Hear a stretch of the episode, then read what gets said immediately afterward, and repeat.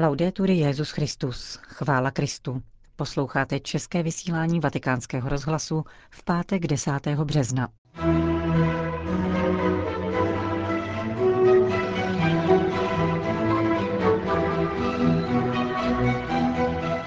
Papež František zakončil postní duchovní cvičení.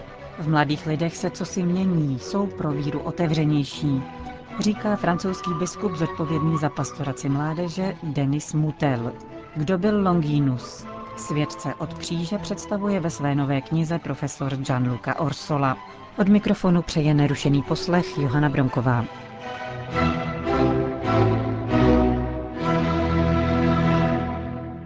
Vatikán. Papež František přijal pozvání kolumbijského prezidenta a tamních biskupů. Na apoštolskou cestu do Kolumbie se vydá ve dnech 6. až 11. září tohoto roku. Navštíví hlavní město Bogotu, ale také Villa Vincencio, Mendelin a Cartagenu. Ohlásila to dnes více ředitelka vatikánského tiskového střediska Paloma Garcia Ovejero. Podrobný program papežské cesty bude zveřejněn v příštích dnech. Vatikán a Ríča. Svatý otec František spolu se svými spolupracovníky z římské kurie se dnes dopoledne po šestidenních duchovních cvičeních navrátili z obce Aríča zpět do Vatikánu. Jak oznámil svatý stolec raním ši svatou v exercičním domě božského mistra, papež František obětoval za Sýrii a prostřednictvím svého almužníka poslal 100 tisíc euro chudým lidem v Alepu. Finanční obnos, na kterém se podílela také římská kurie, tamním potřebným předá františkánská kustodie svaté země. Po deváté závěrečné meditaci nad Matoušovým evangeliem se papež František ujal slova, aby poděkoval františkánovi otci Giuliovi Michelinimu, který letos vedl duchovní cvičení. Vyzdvihl zejména jeho skromné a nestrojené vystupování, které si uchoval navzdory mnoha odborným publikacím, studiu a zodpovědným formačním úlohám. Chci ti poděkovat za dobro, které jsi nám chtěl prokázat a které jsi nám prokázal. Hlavně ale za to, že jsi před nás předstoupil takový, jaký jsi, a netvářil ses jako svatý obrázek. Přirozeně, nevyumělkovaně. Eh?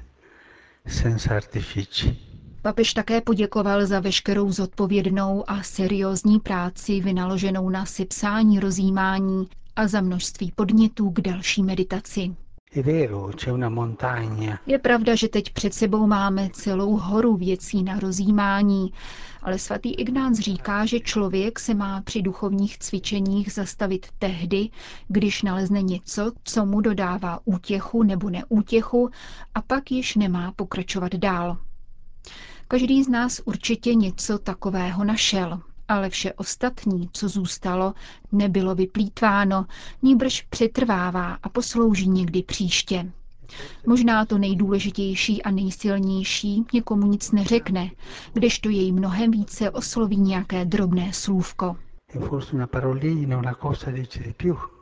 V závěru papež František popřál otci Michelinimu vše dobré v jeho práci pro církev a mnoha náročných pastoračních úkolech, ale zejména mu připomenul, aby byl dobrým řeholníkem.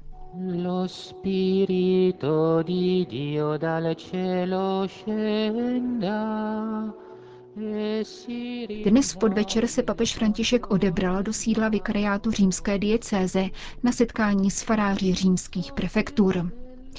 Jak oznámilo tiskové středisko svatého stolce, setkání římského biskupa s diecézními faráři bylo soukromé a je součástí běžné církevní praxe. Francie. Předsynodální debata musí být konkrétní. S tímto předsevzetím se včera v Paříži setkali představitelé pastorace mládeže ze všech diecézí, z řad řeholí i církevních hnutí. Rozhodli se, že každá diecéze má představit ty zkušenosti z pastorace mládeže, které se v praxi osvědčily. Podle biskupa Denisa Mutela, který z titulu vedoucího sekce pro mládež v rámci episkopátu koordinuje přípravy na synod na národní úrovni, se Francie může pochlubit pozitivními zkušenostmi. Je přesvědčen, že se v mladých lidech dneška něco mění. Zakoušejí nedostatek stability a hledají, čemu by mohli důvěřovat. Hovoří biskup Mutel. Pokud bereme v potaz výhradně sociologická nebo statistická hlediska, pak musíme samozřejmě konstatovat, že mladí jsou církvi dost vzdálení. Nechodí například na nedělní eucharistii. Když se ale podíváme pozorněji, zjistíme, že poměrně ochotně odpovídají na různé iniciativy. Ukazuje se, že se chtějí účastnit poutí, setkání organizovaných komunitou z Teze nebo Světových dní mládeže. Rádi se zapojují také do různých akcí organizovaných církevními hnutími a komunitami. Účastní se také charitativní činnosti výrazně evangelijního rázu. Jsou otevření pro dobrovolnickou službu, včetně misijní. Věnují část svého života druhým, někdy i celý rok.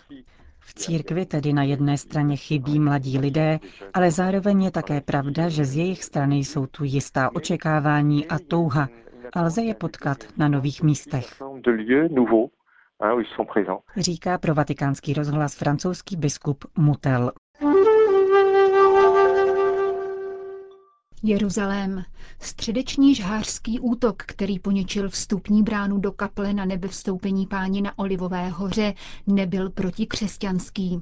Vysvětlil vatikánskému rozhlasu arcibiskup Pier Battista Pizzaballa, apoštolský administrátor latinského jeruzalémského patriarchátu. Kaple téměř na vrcholku Olivové hory je v muslimské správě a důvodem politování hodného gesta tudíž mohlo být spíše vydírání. Víme, kdo to byl. Jde o hádku mezi dvěma rodinami, které vybírají peníze za vstup do kaple. V rámci této hádky někdo založil oheň. Zatím nemáme bližší informace a čekáme, až policie ukončí vyšetřování. Úmysl tedy nebyl protikřesťanský, spíše se jednalo o kontrolu dané oblasti, o vydírání, i když se tu pak jedno místí s druhým. Na začátku postní doby jste zaslal list svému jeruzalémskému společenství, ve kterém bilancujete dosavadní půlroční činnost apoštolského administrátora, během níž se snažíte vyřešit delikátní situaci jeruzalémského patriarchátu. S jakými problémy jste se tu setkal? Jde o problémy administrativního a finančního rázu. Když jsem vstoupil do úřadu, zřetelněji jsem si uvědomil jejich rozsah, který není zanedbatelný. Řeč je o dluzích, aby bylo jasno. Zároveň jsem se během této doby setkal se všemi kněžími v diecézi, v jejich domovech a farnostech a musím říci, že na sebe s odhodláním chtějí převzít zodpovědnost za vzniklou situaci. To mne vede k naději, že po stanovení společného úmyslu a vytýčení určité strategie během několika let z tohoto stavu dokážeme vyjít. Říká arcibiskup Pier Battista Pizzaballa, apoštolský administrátor latinského jeruzalemského patriarchátu.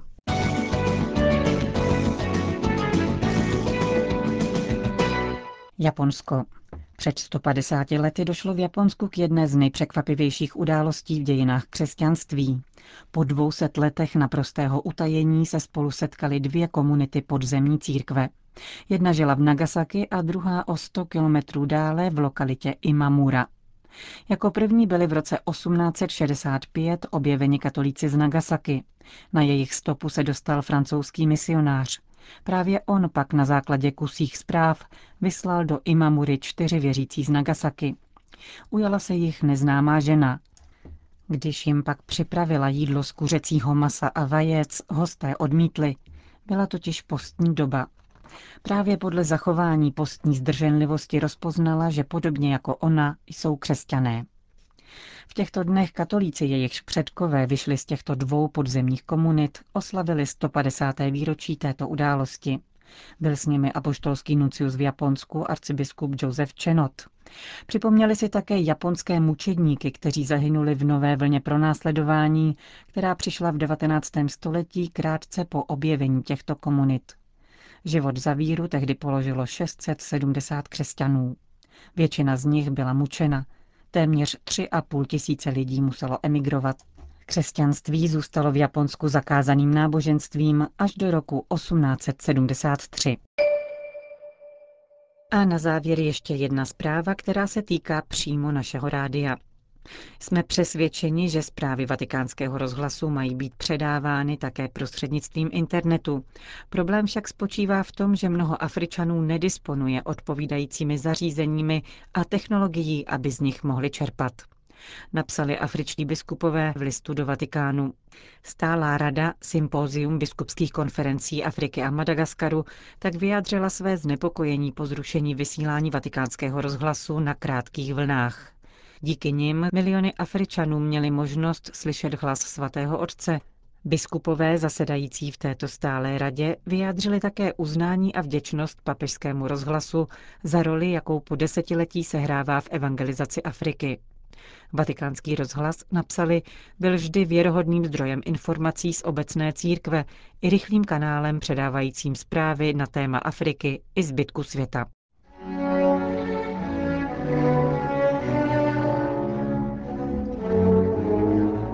Tento člověk byl opravdu boží syn.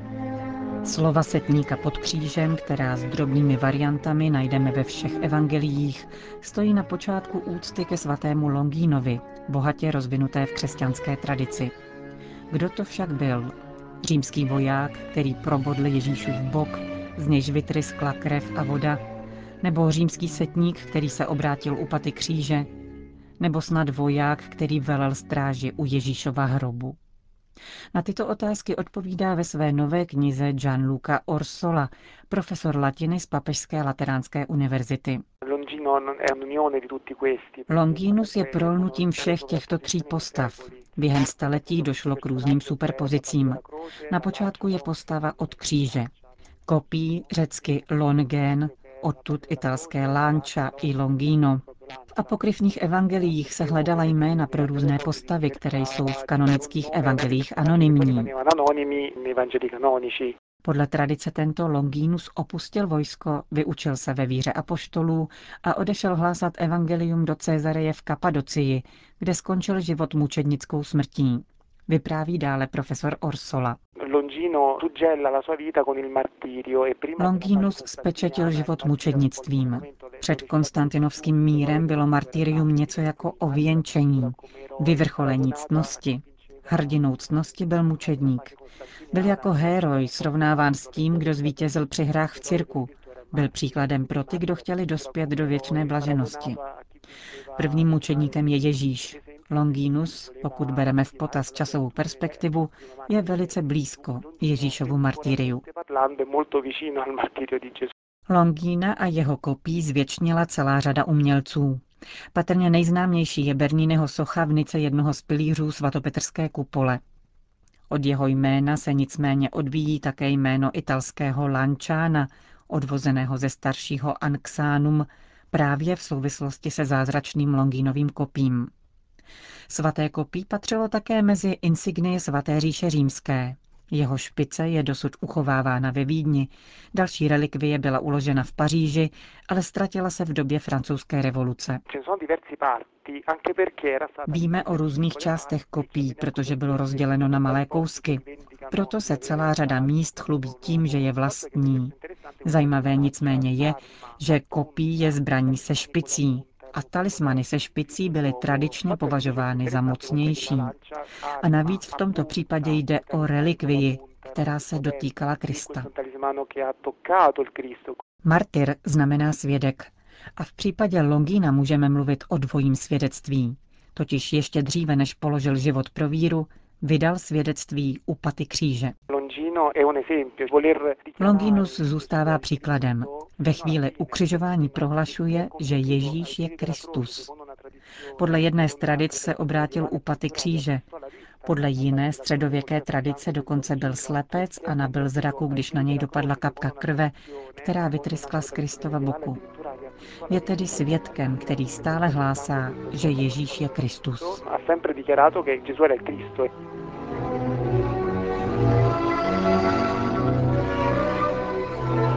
Hovořil profesor Gianluca Orsola, autor knihy věnované postavě svatého Longína a učitel latiny na Papežské lateránské univerzitě. Končíme české vysílání vatikánského rozhlasu. Chvála Kristu, laudetur Jezus Christus.